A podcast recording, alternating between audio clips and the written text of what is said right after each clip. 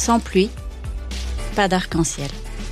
Un podcast dédié aux femmes inspirantes qui se sont révélées et ont trouvé leur voie suite à une épreuve. L'arc-en-ciel, ruban lumineux de sept couleurs, est un symbole de paix, d'harmonie et d'espoir.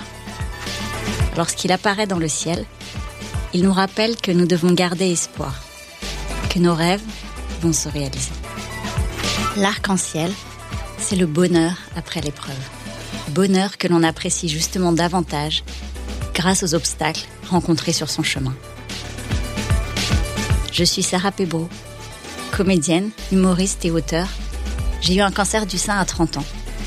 J'en ai fait un spectacle qui s'appelle K Surprise après avoir publié un livre, Sarah, 30 ans, mon cancer, même pas peur. Sans pluie, pas d'arc-en-ciel. C'est une citation de ma grand-mère adorée, Mamé. Suite à mon cancer, j'ai eu mon plus bel arc-en-ciel. Un bébé. Grâce au récit de mes invités, vous serez, je l'espère, inspiré, reboosté, empli d'espoir, pour ne plus attendre, vous affirmer dans votre voix et donner tout pour réaliser vos rêves. Ronsard écrivait C'est la nuit qu'il est beau de croire à la lumière. L'épreuve est une occasion donnée pour donner une nouvelle direction à sa vie et réaliser ses rêves. Sans pluie, pas d'arc-en-ciel.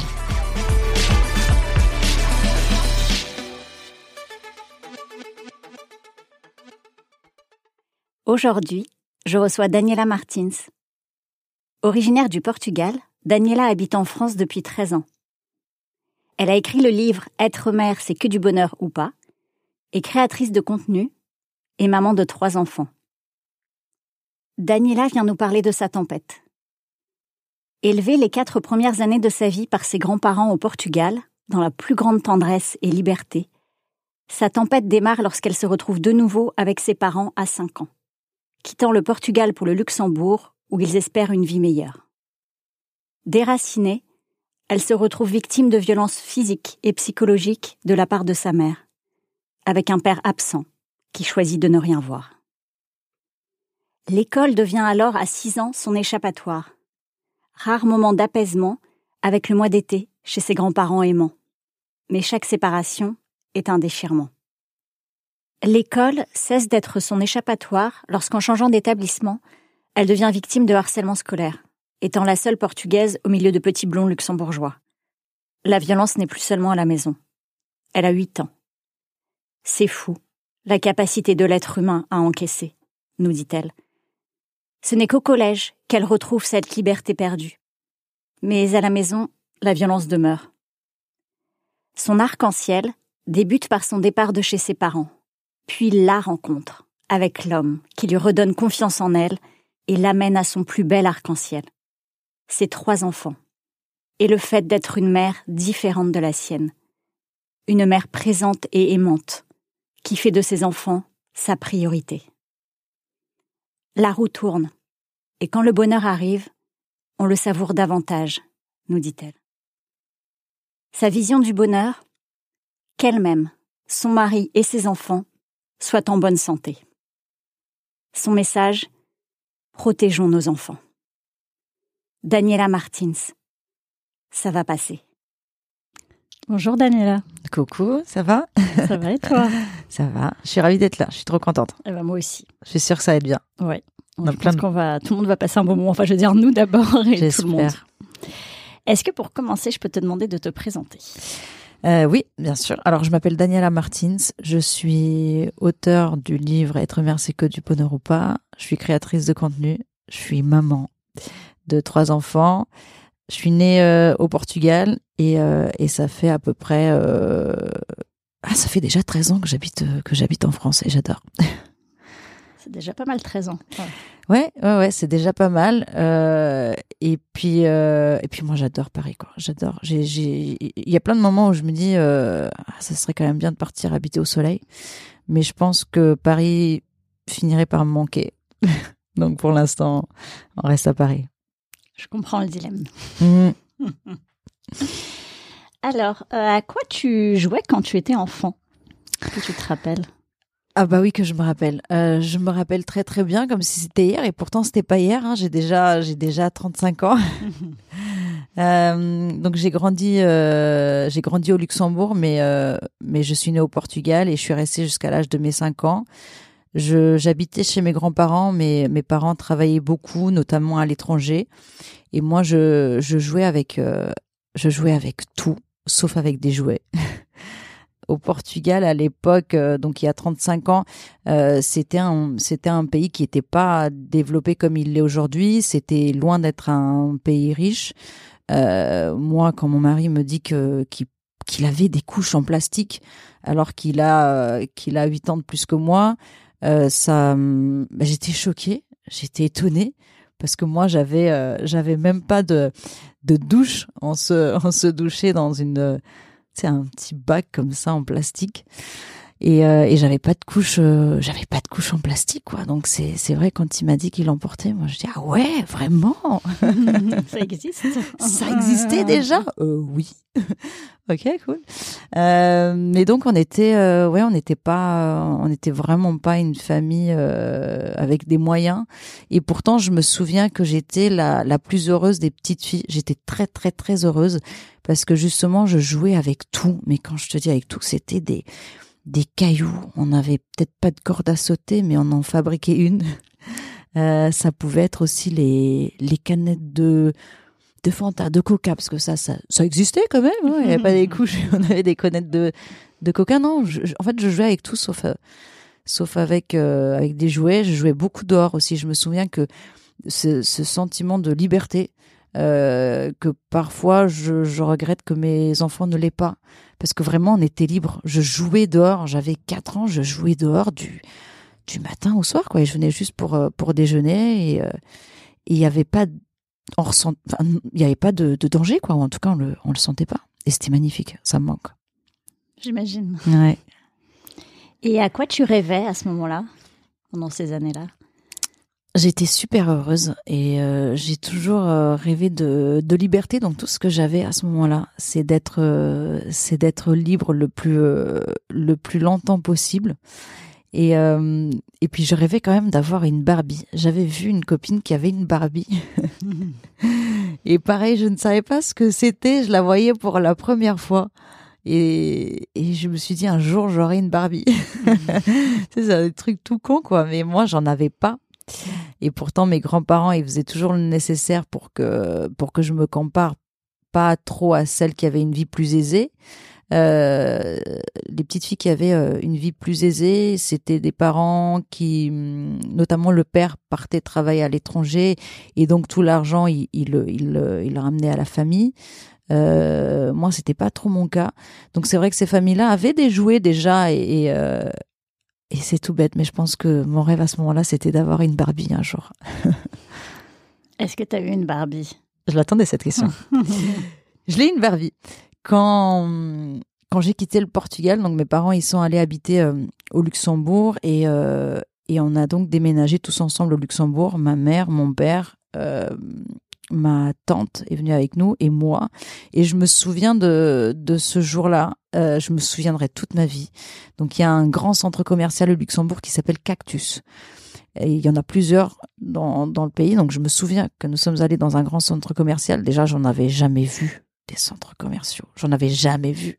Mais vraiment, moi, j'avais jamais quitté mon, mon petit, mon tout petit village euh, où on n'avait pas de supermarché, on n'avait rien de tout ça, donc un grand centre commercial comme ça. Donc on arrive au niveau des jouets et j'ai trouvé ça énorme. J'ai trouvé ça énorme, euh, ça, ça avait l'air euh, disproportionné. Je suis sûre qu'en fait c'était pas si grand que ça en fait, mais moi j'en avais jamais vu de autant de jouets réunis et ma mère, je me souviens, elle a dit choisis ce que tu veux. Oh, tu te rends compte? Oh là là. Tu te rends compte? Ouais. Elle m'a dit choisis ce que tu veux. Et je me souviens être là, il y avait trop de choix en fait. Ouais, c'est ça. c'est, il y a plein de choses que tu connaissais pas en plus toi du coup. Ah ouais. T'avais 4 ans là. J'avais 5 ans passés. 5 ans, ouais. ans passés. Et je me souviens que j'avais des étoiles plein les yeux. Et genre, il y en avait de partout. Mais je me suis arrêtée au niveau des Barbies. Et il y avait des trop belles. Elles étaient trop belles. et donc, euh, et donc j'ai pris une Barbie. Et c'était ma première Barbie à 5 ans et demi.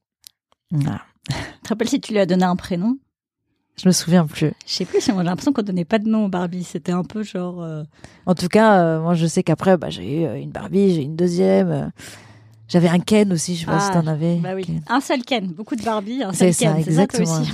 Il était, il Très était occupé. content. tu crées des histoires, des conflits. C'était la vie, quoi. Ouais, et puis après, euh, après j'ai pas mal de jouets. Effectivement, une fois que j'ai quitté le Portugal, j'ai eu pas mal de jouets. Mais tu sais, j'étais pas forcément plus heureuse. Je, pense d'ailleurs que que quelque part, euh, ça me manquait de jouer dehors en fait avec mes copines, parce que j'avais pas ce côté de liberté. C'était ah bah ouais, mais tu joues dans ta chambre, ben non, tu peux pas euh, sortir dehors, ça se passe pas comme ça ici. Donc c'est au final, tu vois, c'est c'est ça. On n'est pas forcément plus heureux quand quand on a tout. Parfois, on peut trouver aussi euh, du bonheur dans des choses toutes simples, quoi. Mm. Donc voilà, la petite anecdote de la Barbie. La Barbie. Tu, le- tu sais si elle est. Tu l'as gardée toi dans ta chambre euh, chez tes parents? Tu penses que tu l'as encore ou- Euh, J'ai plein La de Barbie première. encore. T'en as d'autres ouais, Tu sais peut-être t'as peut-être pas encore la première. Ouais, non, j'en ai plein, mais euh, je, je, je me souviens. En fait, de la première Barbie, je ne me souviens pas. Je me souviens Ouais. ce moment Oui, où waouh, je peux Ouais, la voir. J'imagine, incroyable. Euh, je suppose qu'elle était blonde.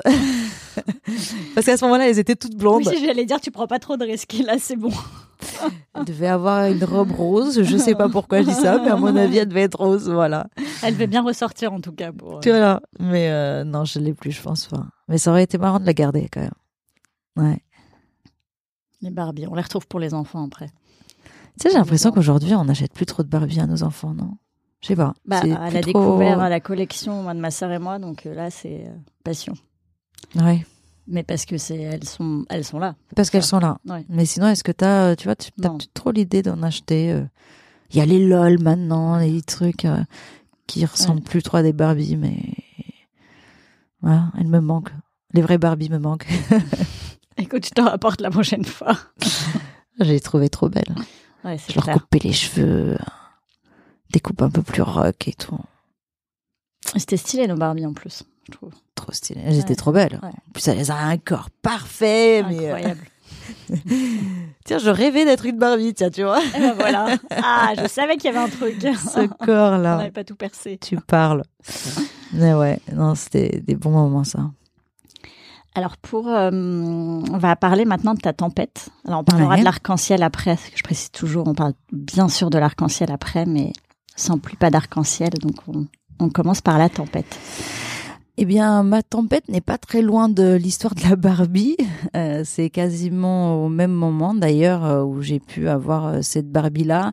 Ma tempête, pour moi, euh, ouais, comme tu l'as dit, je pense que tout le monde a plus ou moins des, tempêtes, des tempêtes plus plus fortes que d'autres. Hein. Mais euh, moi, ma tempête a commencé au moment où mes parents ont, définitivement quitté le, Portugal pour avoir une meilleure vie. Euh, et donc ils sont partis euh, habiter au Luxembourg. D'abord c'est mon père qui est parti, ensuite c'est ma mère. Euh, moi je suis encore restée avec mes grands-parents pendant neuf mois. Et euh, une fois qu'ils étaient bien installés, ils sont venus me, me chercher. Je devais déjà commencer l'école euh, au Portugal, donc j'étais déjà inscrite pour commencer l'école au Portugal. Et puis finalement, ils ont décidé, ils avaient hésité à me prendre avec eux au Luxembourg. Et puis finalement, ils, ils ont décidé de me prendre avec eux. Euh, alors pour moi, ça a été, euh, ça a été super violent. Et je pense que c'est, c'est le, c'est le, c'est le départ qui a marqué plein de choses dans ma vie. C'est le fait de, bah, d'avoir été euh, séparée de, de mes grands-parents avec qui j'hab- j'habitais, que que j'aimais. euh, plus que plus que mes propres parents en fait parce que mes parents euh, je les voyais bien moins que ma grand-mère et que mon grand-père. Donc en fait, ça a été super déchirant d'être séparé de de la personne que vous considérez comme une mère en fait. Donc ça, ça a été super dur. Et, euh, et rien que d'en parler, tu vois, j'ai un peu les larmes aux yeux. C'est un peu, euh, voilà, je pense que ça a marqué le, ça a marqué le, le, le, le départ de plein de choses, quoi, tu vois? Ouh, Pardon. Tout va bien. Et, euh. Et voilà, c'était un peu violent quoi. Donc euh, voilà, là ça commençait un peu à le début, c'était le début de ma trompette, on va dire. Tu sais, quand, quand tu vois le ciel qui est gris et tu te dis, oula, je savais pas encore qu'il allait y avoir une vraie tempête. Ça sentait pas bon, mais la vraie tempête s'est présentée après, donc je me suis, euh, je suis arrivée au Luxembourg, je parlais pas la langue. Mais ça, c'est pas, c'est pas grave parce que je trouve que l'enfant a une capacité énorme à s'adapter, a une capacité énorme à apprendre plusieurs langues. Moi, je trouve que les enfants sont vraiment très forts pour ça. Mm. C'est incroyable. ouais. Vraiment, c'est. euh, En plus, ils apprennent facilement des langues euh, à cet âge-là. Et donc, je me retrouve au Luxembourg ça- sans mes grands-parents, avec mes parents, et euh, et voilà. Et là, tout a commencé. Je, je, c'est c'est des parents où pour moi, ils ont été parents jeunes, et cela n'explique pas leur comportement, parce qu'il y a des parents qui qui sont très jeunes et qui, qui c'est des super parents. D'autres plus vieux qui ne le sont pas, donc je pense que c'est pas une question d'âge, mais pour eux, c'était peut-être une question d'âge. Ils, ils étaient peut-être pas prêts à avoir un enfant aussitôt. Et, euh, et c'était compliqué parce que hum, parce que je me retrouve loin de mes grands-parents avec euh, des, des parents qui sont euh, qui sont pas forcément euh, présents, voire pas présents du tout, avec une mère euh, violente, que ce soit physiquement et surtout psychologiquement. Euh, c'est très dur pour un enfant qui a qui a cinq ans. Euh, je me souviens aussi que je ne suis pas je ne suis pas allée directement euh, à l'école comme tous les enfants de 5 ans parce que bah, mes parents, vu qu'ils venaient d'arriver au Luxembourg, ils savaient pas trop comment inscrire l'enfant à l'école, etc. Donc j'ai passé un an euh, à la maison, élevé un petit peu par euh, par ma tante, qui elle est venue du coup aussi avec nous. Et, et en fait, c'est très bizarre parce que j'ai très peu de souvenirs de de ces un an où j'ai pas été à l'école. En fait, c'était euh, tu vois, quand j'essaie de me rappeler ce que je faisais de mes journées, j'ai pas trop de souvenirs. Je sais pas ce que je faisais de mes journées pendant cette période où j'ai pas été à l'école.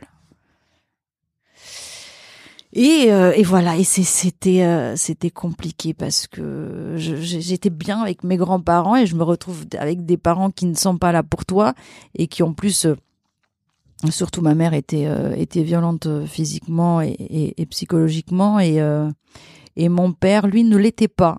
Mais c'était un père pas du tout présent et c'était un père qui si tu veux il- il refusait de voir qu'il y avait de la violence. Il refusait d'assister à ça.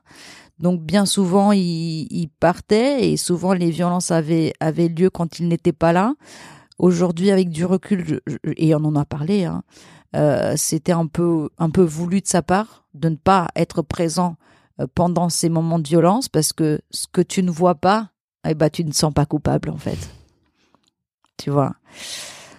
Alors que c'est si c'était plus simple pour lui à vivre de se dire ah bah je vois pas je ne vois pas ce qui se passe. Et, et je me suis tellement sentie seule parce que j'aurais tellement voulu que mes grands-parents viennent à mon aide quoi tu vois. Moi j'avais jamais vécu ça avec mes grands-parents. Ma grand-mère mais elle ne m'a jamais euh, tu vois levé la main ou quoi que ce soit. C'était une grand-mère très présente et tout.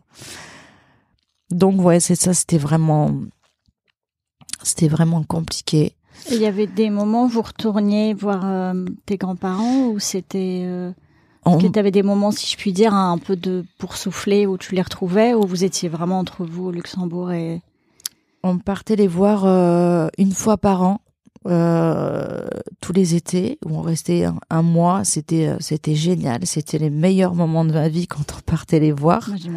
C'était trop bien. C'était, euh, je voulais plus repartir. Et à chaque fois que qu'on partait, je pleurais, je pleurais. C'était trop dur pour moi. Ouais. C'était vraiment, euh, c'était vraiment des beaux moments de retourner au, du coup au Portugal pour les vacances. Donc non, je garde pas forcément un, bon souvenir de mon enfance. Une toute par- une toute petite partie, oui, parce que celle que j'ai vécue avec mes grands-parents a été magnifique et je la souhaite à tous les enfants. Puis celle avec mes euh, avec mes parents beaucoup moins. Euh, on dit toujours que que les parents sont sont les meilleurs parents pour leurs enfants. Moi, je ne suis pas d'accord avec cette phrase-là. J'ai beaucoup de mal avec la phrase que tous les parents sont bons pour leurs enfants. Ce n'est pas le cas. Il y a des parents qui ne sont pas bons. Et ça, il faut, il faut le dire. Ah, clairement. Il faut dire qu'il y a des parents. euh, bon, moi, c'était pas le cas, mais il y a des, il y a des, il y a des enfants qui se font a touché sexuellement. Il y a des, il y a, bien pire que moi et on peut pas dire que ses parents ce sont des bons parents. Ils ne le sont pas. C'est sûr. Et, euh, et voilà. Et puis encore, euh, encore euh, partie de la tempête, je dirais que qu'à l'école j'étais pas forcément aidée. Alors tout au début, oui, quand j'ai commencé l'école. D'ailleurs, j'étais très fière de moi. Je trouve que j'ai très vite appris le luxembourgeois. Génial, bravo. C'est une langue. Tu l'as déjà entendu le luxembourgeois? Non, vas-y, tu peux nous dire. Un... Alors, je vais te dire, je m'appelle Daniela et j'ai 35 ans. Ok. Allez. Heiße Daniela und ich bin 35 Jahre. Und ich wohne zu Paris. Et j'habite à Paris, j'ai rajouté. Ah ouais Oui, c'est pas évident tu du tout. C'est pas évident. Surtout pour un enfant, t'étais toute petite, toi. Ouais, c'était pas évident. Je me souviens que quand j'ai commencé à la première année, donc j'étais en CP, et ça, je me souviens par contre très très bien que je savais pas ce qu'il racontait le prof. Genre, je ne savais pas ce qu'il disait. Tout le monde comprenait, moi j'étais là, mais qu'est-ce qu'il raconte? Et en fait, euh, c'est là où je te dis que l'enfant est génial, c'est que je regardais toujours mes camarades, et quand le prof disait sortez votre cahier rouge, ben moi je regardais ce qu'il faisait, et je faisais pareil en fait, tu vois. Et c'est comme ça qu'après t'apprends, tu copies les autres. Ouais, c'est la capacité d'adaptation, c'est incroyable ça. Tu vois. Et au bout d'un an, tu tu le sais, tu le comprends. Ah, au bout d'un an déjà, tu comprends. Ouais, ouais, ouais, je pense que j'ai mis un an à peu près à apprendre et parler luxembourgeois. Mais ça, ça a été rigolo, ça, je me souviens. C'était dur, mais en même temps, un vrai challenge, quoi. Genre, qu'est-ce qu'il raconte? Ok, je fais pareil que mon voisin, il a sorti quoi? Le stylo vert, hein, il faut sortir le stylo vert. Ils sont trop forts, les enfants. Et tu te rappelles si tu avais des copains à l'école, enfin, qui t'aidaient, ou des copines qui t'aidaient un peu à sortir de ton quotidien euh? Eh ben, les trois premières années, je vais dire de mes 6 ans jusqu'à mes 9 ans, euh, c'était bien. J'ai bien aimé euh, ces trois premières années euh, scolaires. J'étais dans une école où c'était très mixte. Il y avait, il y avait tout. Hein. Il y avait des luxembourgeois, des, des portugais, des italiens. Il y avait vraiment des allemands. Il y avait vraiment tout. Donc c'était très, très, très, très chouette. J'ai passé trois années euh, très bien, bah, toujours avec des parents, bon, pas, pas présents, etc. Mais, mais du coup, l'école, ça me faisait beaucoup de bien. Euh, tu vois, un peu l'échappatoire, euh, si tu peux dire, enfin un peu le. Ah oui, c'est un peu ça. C'était vraiment euh, l'échappatoire. Mais clairement, moi, ma mère et mon père, d'ailleurs, les deux travaillaient beaucoup. Moi, je les voyais. Dis-toi que assez rapidement, donc je, quand je suis rentrée à l'école, mes parents partaient très tôt, genre à 7 heures du matin et je ne connaissais pas encore les horaires. Donc ils me disaient, ma mère me disait, tu vois, ils avaient posé une montre, une grosse montre sur la table. Ils m'ont dit, tu vois, quand le petit il est là et le grand il est là, et eh ben tu pars à l'école. Ah oui, t'allais toute seule à l'école. Non, j'allais toute seule à l'école. Donc ils partaient avant. Mais t'étais toute petite. Et j'étais toute petite, ouais, j'avais six ans et demi. Et quand je rentrais, c'était pareil. J'avais une clé avec moi et donc je partais, je rentrais. Euh... ouais. Mais tu sais, au final, je me dis que c'était pas plus mal comme ça. C'est c'est dur hein, de dire ça, mais j'étais contente quand ils n'étaient pas là. Oui, c'est parce qu'en fait c'était c'était tellement dur sinon euh, avec eux que en tout cas en tout cas au moins dans ces moments-là tu souffrais pas, enfin t'étais pas en. Exactement, j'avais le droit de regarder la télé, euh, Tom et Jerry, j'adorais. Donc du coup, euh, vu que je les avais pas avec moi, c'est triste de dire ça, mais c'est vrai. Je préférais comme ça. Donc j'ai passé trois années qui étaient qui étaient vachement bien. Et puis après on a déménagé euh, on a déménagé. Mes parents, vu qu'ils travaillaient beaucoup, ils avaient réussi à avoir euh, à mettre un peu un peu d'argent de côté. Et ils ont pu s'acheter une maison, euh, une maison dans un quartier riche, un quartier qui fait partie des quartiers les plus riches du Luxembourg.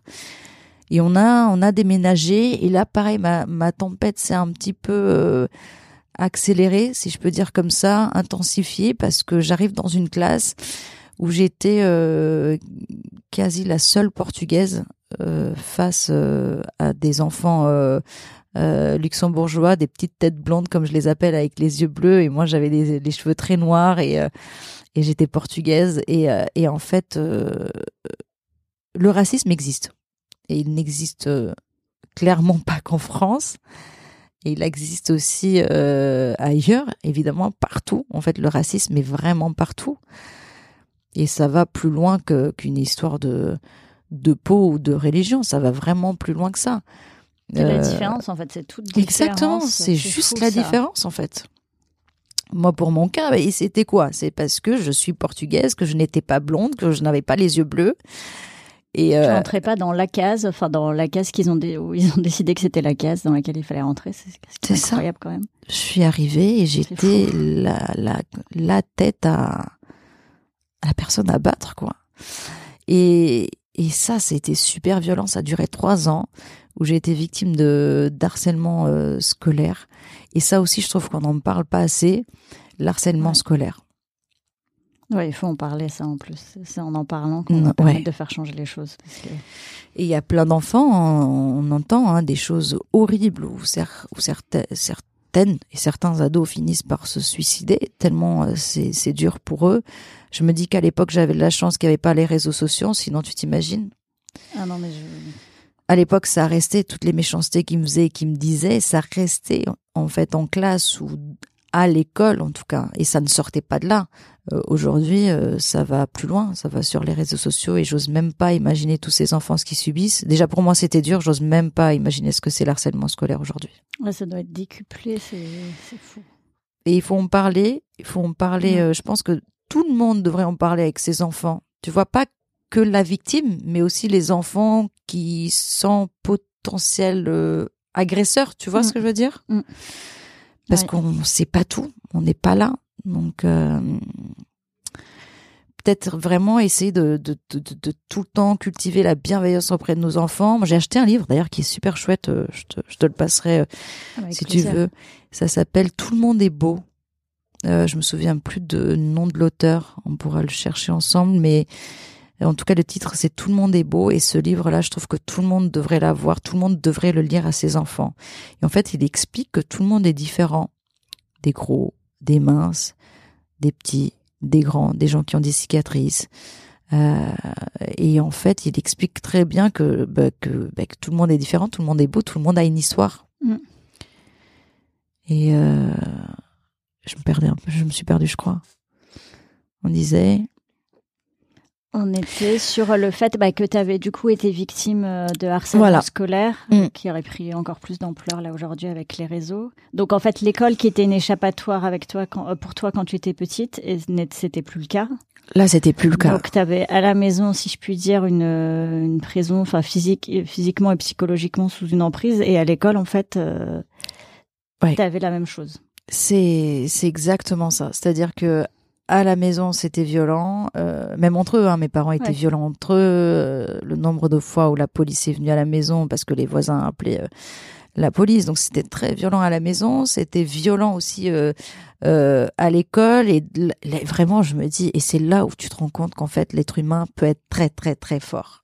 Il peut vraiment être très fort quoi pour tenir sans échappatoire et pour Ouais, tenir H24.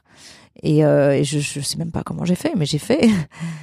Et... T'as Et une force incroyable en toi, une force de vie, de état de survie. Euh, ouais, c'est ça. Je pense que l'être humain a cet état de survie et même quand tu penses que tu vas te laisser aller, ben il te lâche pas quoi. Et c'est ça, euh, c'est ça qui est fou. Puis à ce moment-là, ma mère, on lui a détecté un- une tumeur cérébrale. Euh, et là, ça a été encore plus, euh, encore plus compliqué parce que déjà, il passait pas beaucoup de temps avec moi. Euh, mais là, encore moins. Ma mère a passé pas mal de temps hospitalisée. Tu avais quel âge là, à cette période-là à peu 9 ans. près? D'accord. 8-9 ans. Elle était encore toute petite. toute petite. Et je me suis souvent retrouvée toute seule avec mon père, que lui, du coup, il déprimait, et puis il savait pas s'occuper de moi. euh, il, il a jamais, il a jamais changé une couche de sa vie, donc euh, il, a, il, il savait pas s'occuper d'un enfant. Euh, et puis c'est c'est pas des gens, qui, c'est pas des parents qui parlent, qui mettent des mots sur ce qui se passe. Moi, j'entendais que ma mère était malade parce que je les entendais parler, parce que je l'entendais au téléphone. Euh, mais moi, on n'est jamais venu me dire, écoute, euh, je suis malade, je vais peut-être euh, décéder. On n'a jamais réellement réfléchi à ce qu'on allait faire de moi si réellement ma mère décédait. Enfin, tu vois, on n'en parlait pas, comme si, comme si j'étais une, une plante verte. Tu vois que tu que tu que tu qui tu donnes, tu t'arroses parce qu'il faut qu'elle mange, qu'elle se douche. Et j'avais les soins, les, so- les soins minimaux. Je veux dire, j'étais, soignée, j'étais douchée, j'avais les cheveux propres. Mais c'est vrai que euh, j'avais souvent l'impression d'être euh, une plante, quoi. Les choses se passaient sous mes yeux, mais personne me parlait. Personne m'expliquait quoi que ce soit, tu vois.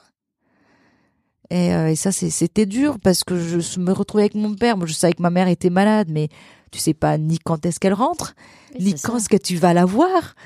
Ni ce que ça veut dire malade aussi, parce qu'en fait c'est un mot, euh, enfin on l'utilise pour tout. Enfin je suis malade, j'ai un rhume, euh, enfin je suis malade, j'ai un cancer. Enfin c'est quoi le, enfin entre les deux, euh, où est-ce que c'est?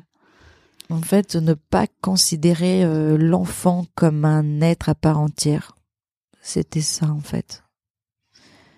Donc ouais, pas très rigolo toute cette période. Une sacrée tempête. Ah ouais.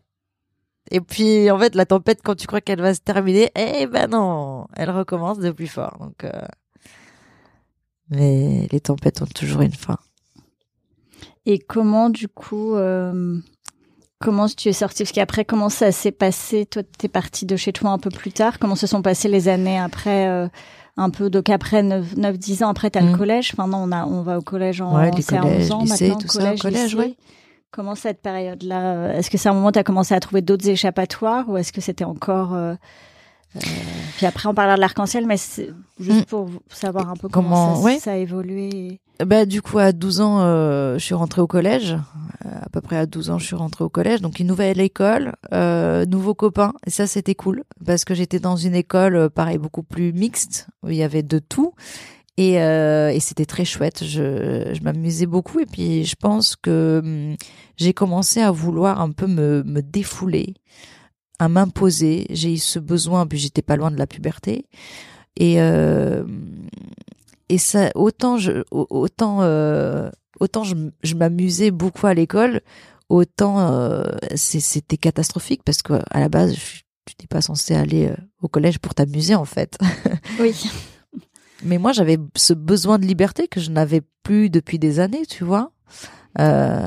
Oui, parce que pardon, je réalise, je te mm. coupe une seconde, mais je réalise que comme on se connaît, je clarifie mm. pas certaines choses pour les les personnes qui écoutent, parce qu'on a dit que ta maman était malade, ta mm. maman est toujours là, pardon. Je j'ai pas en fait, euh, c'est vrai qu'on n'est pas allé au bout du, excuse-moi, du. Mais t'as raison.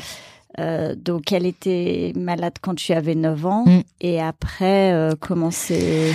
Elle a été soignée? Enfin, est-ce qu'on t'a... Je sais pas si on t'a communiqué à l'époque ce qui s'est passé ou si elle est juste revenue un jour et... Alors aujourd'hui, je sais euh, qu'on lui avait donné trois mois de vie. D'accord. Donc les médecins lui avaient euh, donné trois mois de vie. Elle était censée, censée repartir avec moi au Portugal pour décéder au Portugal. Mon père restait au Luxembourg pour payer les soins, etc. jusqu'à la fin du décès. Donc ça, c'est ce qui était prévu. Je l'ai su plus tard, en fait. Et en fait, vu qu'elle travaillait pour un, un ORL qui travaillait dans cet hôpital euh, où du coup la tumeur lui a été euh, détectée. Il travaillait dans cet hôpital. Il a convaincu euh, les neuros à l'opérer parce qu'ils ne voulaient pas l'opérer. Ils ont dit si on l'opère, il y a de gros risques qu'elle décède sur la table ou qu'elle qu'elle ait de gros séquelles comme euh, euh aveugle, paralysé, handicapé euh, cérébral. En tout cas, ils voulaient, pour eux, c'était vraiment d'énormes risques qu'ils voulaient pas prendre vu euh, la taille du tumeur euh, et l'emplacement, parce qu'elle était placée vraiment au milieu de, son cerveau. Et vu qu'elle travaillait pour cet ORL qui travaillait dans cet hôpital, euh, il a réussi à convaincre les, les neuros à l'opérer. Et ils ont dit, OK, on va prendre le risque. Par contre, il y a vraiment de gros risques qu'elle ne revienne pas comme avant. Et mon père, euh, donc tout ça, je l'ai su après, hein, encore une fois. Et mon père a dit, euh, ok, prenez le risque, je, je, je, la garde telle que telle qu'elle revient, quoi. Et elle est revenue. Euh, donc les premiers mois, elle ne parlait pas. Encore une fois, moi, j'ai pas vu ma mère comme ça. Hein. Elle a toujours refusé que je vienne à l'hôpital. D'accord. Donc je ne l'ai pas vue pendant un mois et demi, deux mois je ne l'ai pas vue. Elle avait refusé que je la voie avec. En fait, il lui avait rasé euh, la moitié de la tête. Ça, je l'ai vu quand même parce que les cheveux, ça pousse pas aussi vite. Quand elle est revenue, elle avait encore euh, cette coupe là, mais à l'hôpital avec euh, les tubes et puis elle ne parlait pas. Elle ne parlait pas. elle avait. Elle, de ce qu'on me raconte, elle a eu, elle, elle arrivait même pas à avaler les premiers jours. Elle a dû réapprendre à avaler, à marcher, à parler, et ça a été long.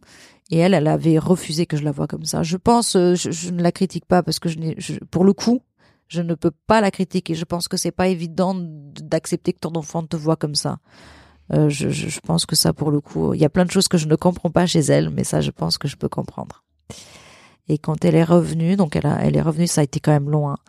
Euh, les premières années, ça a été très très long. C'est de la rééducation à n'en plus finir. Euh, beaucoup de rechutes. après, on lui a trouvé encore des tumeurs aux cordes vocales. puis elle a fait une hépatite toxique. Enfin, elle a enchaîné les galères. Et, et oui, c'est vrai que pour un enfant qui a des parents pas présents, euh, les voir plus du tout présents, c'est c'est pas évident quoi. Puis encore une fois, des parents qui, qui te parlent pas quoi, qui posent pas des mots pour dire il y a ça, ça, ça et ça. Oui, parce que tu nous dis ça aujourd'hui, mais à l'époque t'avais aucune info. Juste ta maman est malade, elle est à l'hôpital, elle revient, elle, ça a pas l'air d'aller beaucoup mieux. Il y a d'autres choses qui se passent, mais à chaque fois tu ne sais pas ce qui arrive. Tu ne sais pas. Enfin, t'es dans le flou total. Tu es dans le flou total. Tu vois un père. Euh, qui au bout de sa vie, parce qu'encore une fois, on pense qu'il va rester veuve avec une fille sur les bras, une petite fille sur les bras. Et je me souviens de le voir euh, mal sur le canapé en train de pleurer. Je pense que c'était la première fois que je voyais mon père pleurer. Et je pense que c'était la fois où on lui avait dit qu'elle euh, qu'elle allait partir. Je l'ai vu pleurer sur son sur sur notre canapé. Et encore une fois, tu n'oses pas aller le voir. Tu vois, tu vois, et ça, j'ai l'image. Je le vois allongé, je, je le vois qui pleure. Donc je je suis à l'entrée, j'y vais pas quoi, et je sais pas ce qui se passe, tu vois. Donc oui, parler à vos enfants, c'est important. Il faut leur dire, il euh, faut leur expliquer les choses avec les mots, mais les mots qu'ils peuvent comprendre, bien sûr, parce qu'il y a des des mots qu'ils peuvent pas forcément comprendre, mais au moins, au moins leur dire les choses, quoi. C'est des humains. C'est dur pour un enfant, en plus. Sinon, mm. tu le prends pour toi. Enfin, tu te demandes si tu as fait quelque chose, si, tu peux te poser toutes les questions du monde. Qu'est-ce qui se passe? Est-ce que ta maman va revenir? Parce que c'est, je la, tu, tu la vois pas pendant un mois et demi, tu te dis, mais Est-ce qu'elle revient? Oui, c'est ça. Est-ce qu'elle va revenir? C'est ça. Et puis mon père, euh, bon, ma mère encore une fois, c'est pas qu'elle s'en elle, s'occupait de moi. Attention, dans le sens où elle me donnait à manger. Euh, elle faisait en sorte que je prenne ma douche tous les jours, que j'ai les soins entre guillemets nécessaires. Mais mon père, même pas ça. Euh, je détestais ce qu'il faisait à manger. L'école, c'était une galère. Il y avait plus personne. Donc vraiment, j'étais livrée à moi-même. Je me souviens que j'étais livrée à moi-même. Que je me retrouve, j'exagère, mais limite à préparer mon petit déjeuner. Euh, quand ma mère partait au travail, euh, elle partait à 7 heures, mais elle me laissait quand même le petit déjeuner sur euh, sur la table. Mais quand il y avait avec mon père, il y avait même plus ça. C'était, ouais, j'étais livrée à moi-même, quoi. Mm. T'avais même pas 10 ans, là. Non, j'avais pas 10 ans. Je te dis, c'était la période entre 8 et 9 ans. Ouais, c'est fou. c'est un nombre de tempêtes là. Euh, bah ouais, qui s'enchaînent quoi. C'est. Non, on dit souvent que les tempêtes, ça, ça fait toujours ensemble en fait. ouais, j'en rigole aujourd'hui, mais c'est fou la capacité de l'être humain à encaisser quand même. On est trop, ah bah, on, est, trop fort. Et puis de. On est trop fort. C'est incroyable. Ouais, et puis euh, voilà, donc après j'ai au lycée, au collège. Euh, c'était des belles années quand même. Hein. Je me suis bien amusée, mais encore une fois, j'allais à l'école pour m'amuser, alors que c'est pas trop le truc à la base. non. Mais bon, au moins c'était un moment où tu pouvais respirer à peu près librement et enfin après, c'est tu t'es sauvé comme ça en fait. Enfin, j'imagine, non? C'est exactement ça. Je j'ai réappris à être libre, tout ce que j'aimais, tout ce que j'avais eu chez ma grand-mère. Euh, cette sensation de liberté. Euh, euh, j'en ai, profité au maximum et peut-être trop. Du coup, c'était compliqué à l'école parce que bah je séchais souvent les cours, je parlais fort, je je croquais la vie à plein dents parce que j'avais vraiment l'impression qu'on me l'avait enlevé pendant des années et là je pouvais enfin être libre. Donc certes, il y avait des règles à respecter que je respectais pas forcément, mais, euh, mais j'ai passé de bons moments et je regrette pas. Hmm. Là, je regrette pas. Bah oui, j'imagine. C'était ton échappatoire, euh, ouais, de retrouver la... Mm. Euh, sentiment-là. C'était trop chouette, euh, comme tu dis, de échappatoire, liberté, croquer la vie. Et puis, bon, c'était pas évident pour mes parents parce que du coup, mais je, me, je, séchais beaucoup les cours, ils étaient souvent appelés à l'école. Je me suis fait renvoyer d'un lycée. Donc euh, ouais, c'était euh, c'était compliqué du coup à la maison. Ils étaient euh, ce qu'on appelle un, une ado bordélique, enfin comment on les appelle un peu les ados. À problème, enfin, ouais, c'est les mots qu'on met. Enfin bon, ado à problème, c'est ça. J'étais une ado à problème. J'étais un problème pour mes parents à ce moment-là. Enfin bon, euh, tout ce que c'est ça. tout ce que tu supportais par eux, enfin. C'était que dans un sens. Non, mais euh, après à 15 ans, je me souviens, euh, à 15 ans, ma mère avait levé une fois la main sur moi à 15 ans et je l'ai arrêtée. J'ai pris sa main, je l'ai empêché qu'elle me touche et je lui ai dit, tu ne me toucheras plus jamais. Et, et je, je, je pas menaçante, mais je pense que j'étais pas loin d'être menaçante, en tout cas un ton menaçant pour lui dire que ça y est, c'est fini là, c'est fini. J'ai 15 ans, tu ne me toucheras plus. Euh, et donc là, c'était fini. Mais bon, après, c'était un peu. On dit souvent qu'il y a, qu'il y a de l'agression physique, mais de l'agression verbale fait tout aussi mal. C'est clair. Ça peut être très dur en tout cas. Ça fait très mal. Ça cause, euh, ça peut causer beaucoup de dégâts, euh, notamment dans le développement de d'une jeune ado. Quand on te dit voilà, tu sers à rien, tu feras jamais rien de ta vie. C'était tout le temps des, euh, des tu ne sers à rien, tu ne feras rien de ta vie. Alors oui, certes, je séchais beaucoup les cours et, et, et peut-être que je n'avais pas forcément un avenir euh, prometteur à ce moment-là, en tout cas au niveau d'études, hein, je parle. Mais euh, c'est pas une raison pour dire ce genre de choses à, à son enfance. Ça peut rien apporter de bon. Oui, c'est ce que j'allais dire. C'est pas ça qui va faire qu'il va réussir. Du coup, qui va se dire ah oui tiens en effet je suis vraiment nul, j'arriverai à rien et du coup je vais être bon à l'école. Enfin c'est exactement. Ça n'apporte rien du tout. Contre-productif. Complètement. Au contraire, tu te dis bah ah bah oui bah bon bah du coup bah, en effet je ferai rien. Enfin c'est à rien autant y aller jusqu'au bout quoi. Donc ah. euh, ouais. Ouais, ça fait mal quand même. La violence physique, des mots, l'impact des mots, ça, ça peut faire, ça peut faire mal. Et est-ce que tu avais un peu un phare à l'époque, enfin quelque chose un peu euh, que l'échappatoire de l'école, mais est-ce qu'il y a quelque chose qui te donnait un peu de l'espoir euh, de, de, de sortir de cette vie-là entre guillemets, enfin en tout cas de toute cette euh, pression que tu pouvais avoir, de la violence, de, enfin est-ce qu'il y a des une sorte de lumière au bout du tunnel Ouais. Est-ce que tu arrives à mm. voir ça ou t'étais venu plus tard? Comment est-ce que Non, si je l'avais, c'était il fallait que je quitte euh, la maison de mes parents. Il fallait que je parte. Et ça, c'était très clair pour moi. Je n'avais plus envie, euh, parce que même si s'il y avait plus que euh, que les agressions entre guillemets verbales et, et, le conflit entre les deux, parce que ça, ça a toujours été très très très très présent et que forcément tu subis des parents qui s'embrouillent, qui se tapent, qui se qui qui, où ça part beaucoup trop loin, l'enfant subit de près ou de loin, il subit ça et c'est très dur. Moi, j'en avais marre. Je, vraiment, je, je, je, sais même ce qu'elle me disait, ça avait un impact, mais c'était c'était pas aussi important que le fait de rentrer le soir et savoir que les deux allaient se se hurler dessus euh, tous les jours, tous les jours. Donc j'avais très hâte de partir de la maison et de les laisser euh, s'embrouiller en tranquillité. c'est ça, seul. Voilà, faites vos, seul. Faites vos trucs sans moi, merci. Laissez-moi tranquille, j'ai assez subi. Voilà, donc euh, ouais, la lumière au bout du tunnel, c'était de partir de la maison. J'avais hâte. Donc euh, j'avais un but bien précis, travailler, acheter mon appart et partir. Et donc c'est ce que tu as fait? Et c'est ce que j'ai fait. J'avais beau euh, ne pas être très très douée pour l'école et je sais même pas si je peux dire douée, c'est juste que j'étais pas motivée pour euh, pour étudier, c'était pas mon truc, j'aimais pas. En fait, j'ai toujours eu du mal à rester une heure à, à, être attentive à écouter ce qu'on me dit quand ça m'intéresse pas, j'ai beaucoup de mal. Euh, mais autant pour le peut comprendre.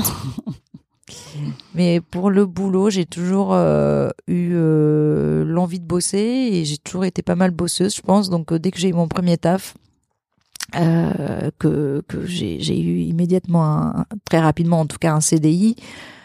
Euh, j'ai acheté mon appartement, j'ai fait un crédit.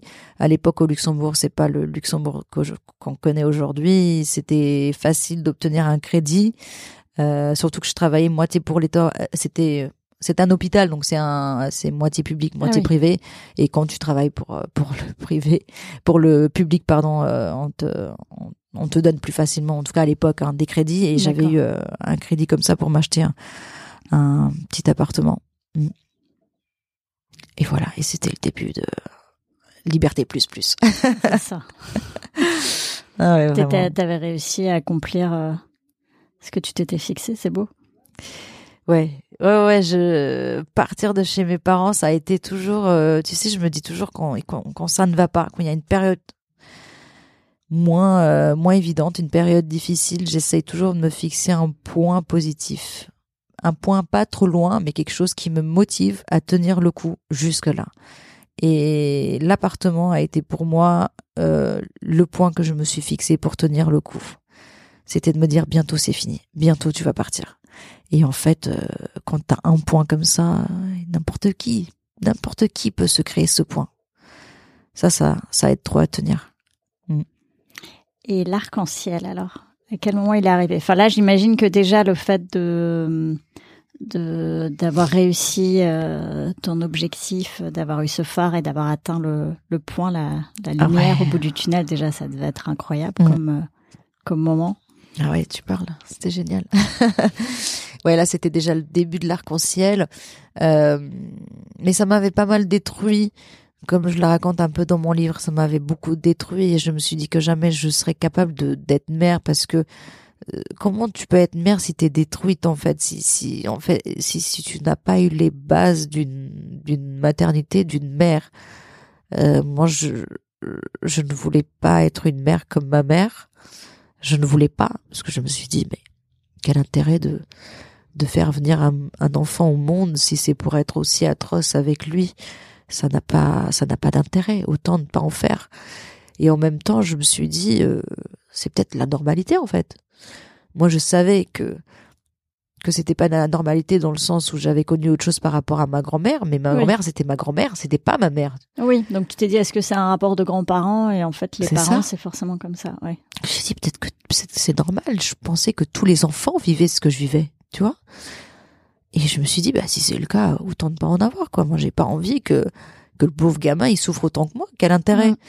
Donc euh, pendant très longtemps, je voulais pas être mère. Et puis puis euh, arrive le moment où tu rencontres quelqu'un qui te donne confiance en toi, qui qui qui te fait comprendre que bah, que tu n'es pas ta mère en fait, que tu n'es pas comme ta mère et que du coup tu peux faire autre chose qu'elle. Et et je me suis dit bah ouais, peut-être que je peux faire autre chose que ma mère.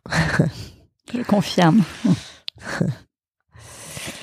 Et donc mon arc-en-ciel, c'est franchement c'est c'est un peu bateau ce que je vais te dire, mais ça a été ça a été mes enfants. Ça a été mon arc-en-ciel parce que bah pardon.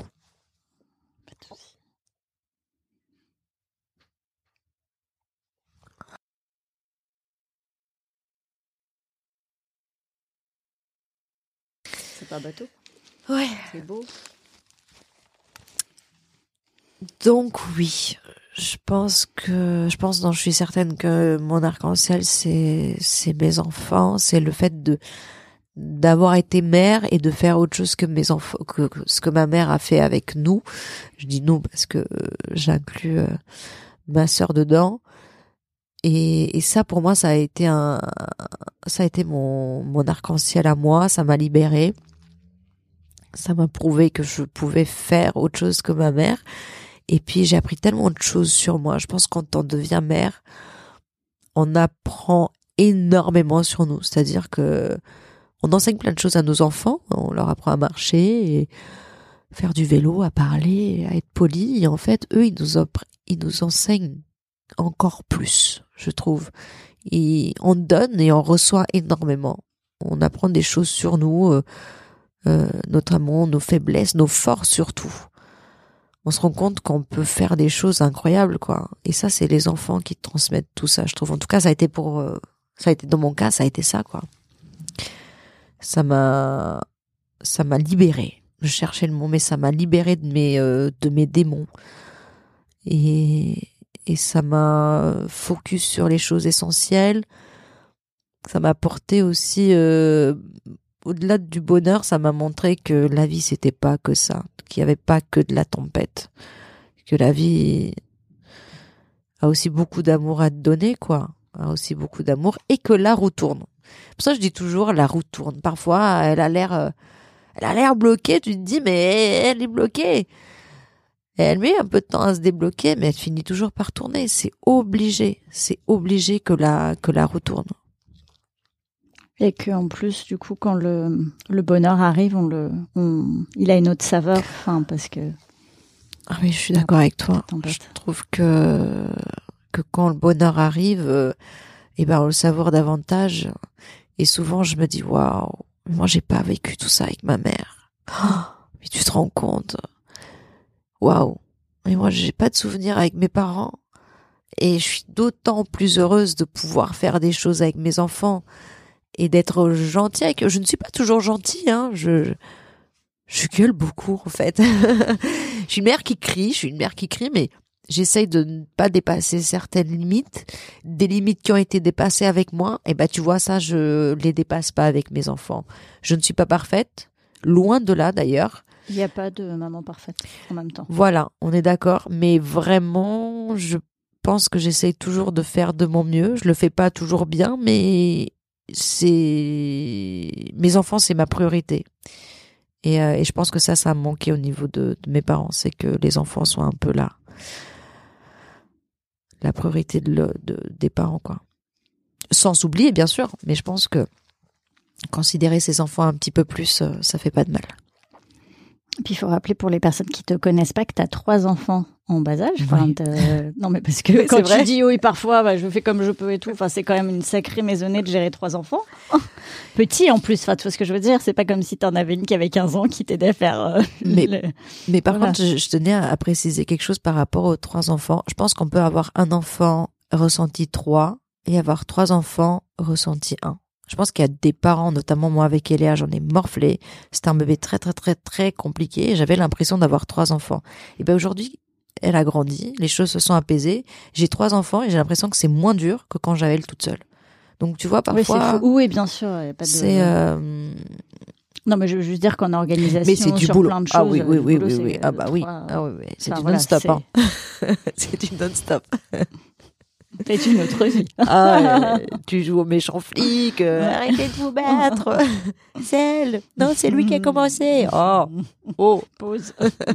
Roi du silence aujourd'hui. Je n'étais pas là, j'ai rien vu. voilà.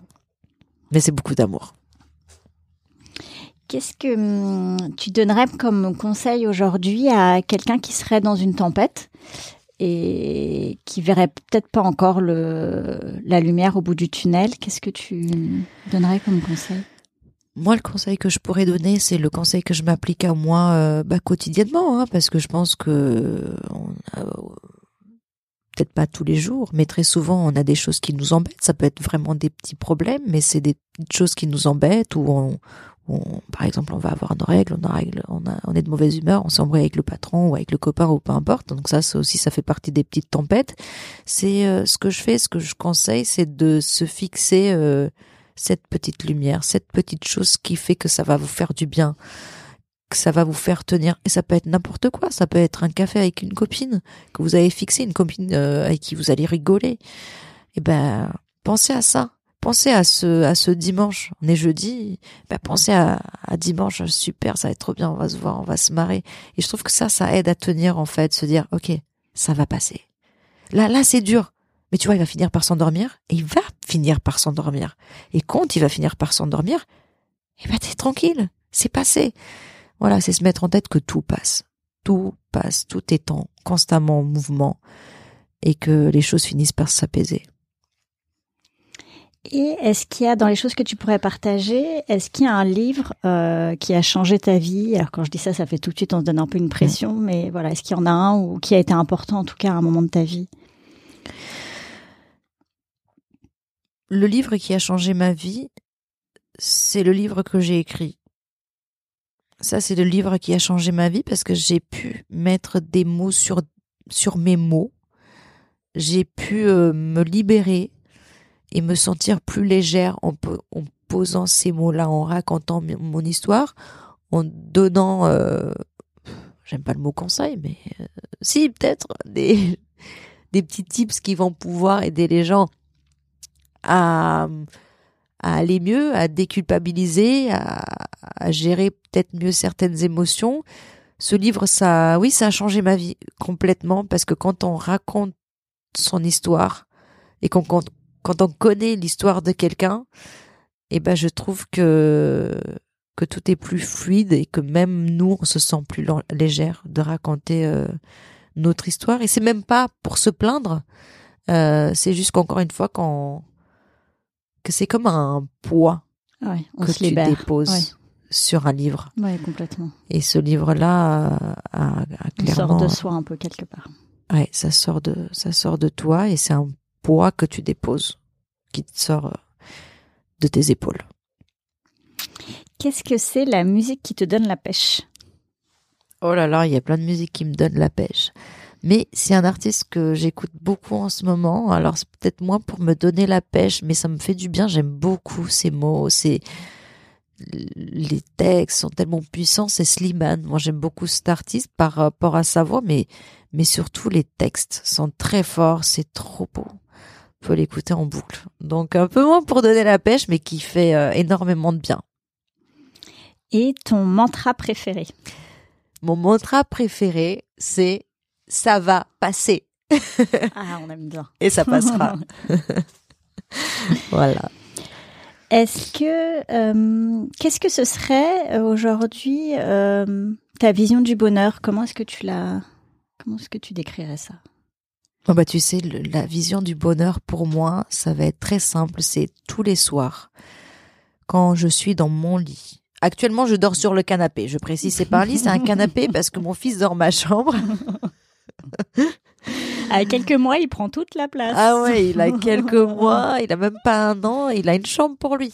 Mais au moins, ça nous permet de dormir tranquillement et euh, s'il faut que je sacrifie mon sommeil pour dormir euh, plusieurs heures d'affilée, je le fais.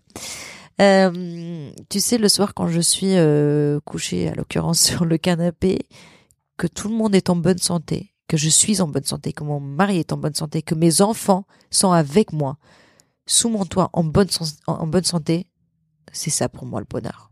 Et tous les soirs, je me dis, j'ai de la chance d'avoir un toit avec mes enfants en bonne santé et nous en bonne santé. Et je pense que ça, c'est vraiment le bonheur euh, ultime et, et bien souvent on a tendance à l'oublier. Est-ce qu'il y a une dernière chose que tu voudrais partager avec nous que tu n'aurais pas partagé un petit mot de la fin ou un... Non, je pense que j'ai, euh, je pense que j'ai, j'ai pas mal euh, raconté mon histoire. Merci pour le mouchoir, du coup. je t'en prie. Ah oui, c'est vrai que vous ne voyez pas, mais voilà.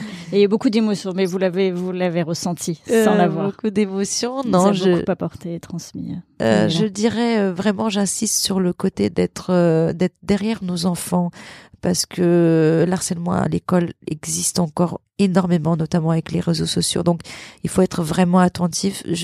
J'aimerais vraiment que les personnes qui écoutent euh, ce podcast soient constamment derrière euh, ces enfants pour les protéger, mais surtout pour les empêcher euh, d'harceler les camarades. Ça peut aller très vite. Donc, je pense que c'est nous adultes qui pouvons faire quelque chose pour ça. Voilà. Protégeons les enfants. Protégeons les enfants. Merci beaucoup, Daniela. Merci à toi. Je suis très heureuse de t'avoir reçu. Oh, moi aussi. C'était super. Merci. Merci d'avoir partagé tout ça. Et prends soin de toi. Je prends.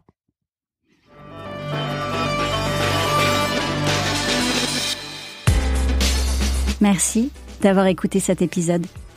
Si vous aimez le podcast, mettez une super note, 5 sur 5, sur les plateformes d'écoute. Envoyez le lien à une ou deux personnes que le podcast pourrait intéresser et aider, et partagez sur les réseaux sociaux. Merci pour votre soutien. Tant qu'on est en vie, tout est possible. L'épreuve est une occasion donnée de se révéler et de réaliser ses rêves. Si un bébé après un cancer c'est possible, alors tout est possible. Croyez en vos rêves les plus fous et donnez tout pour les réaliser. Sans pluie, pas d'arc-en-ciel.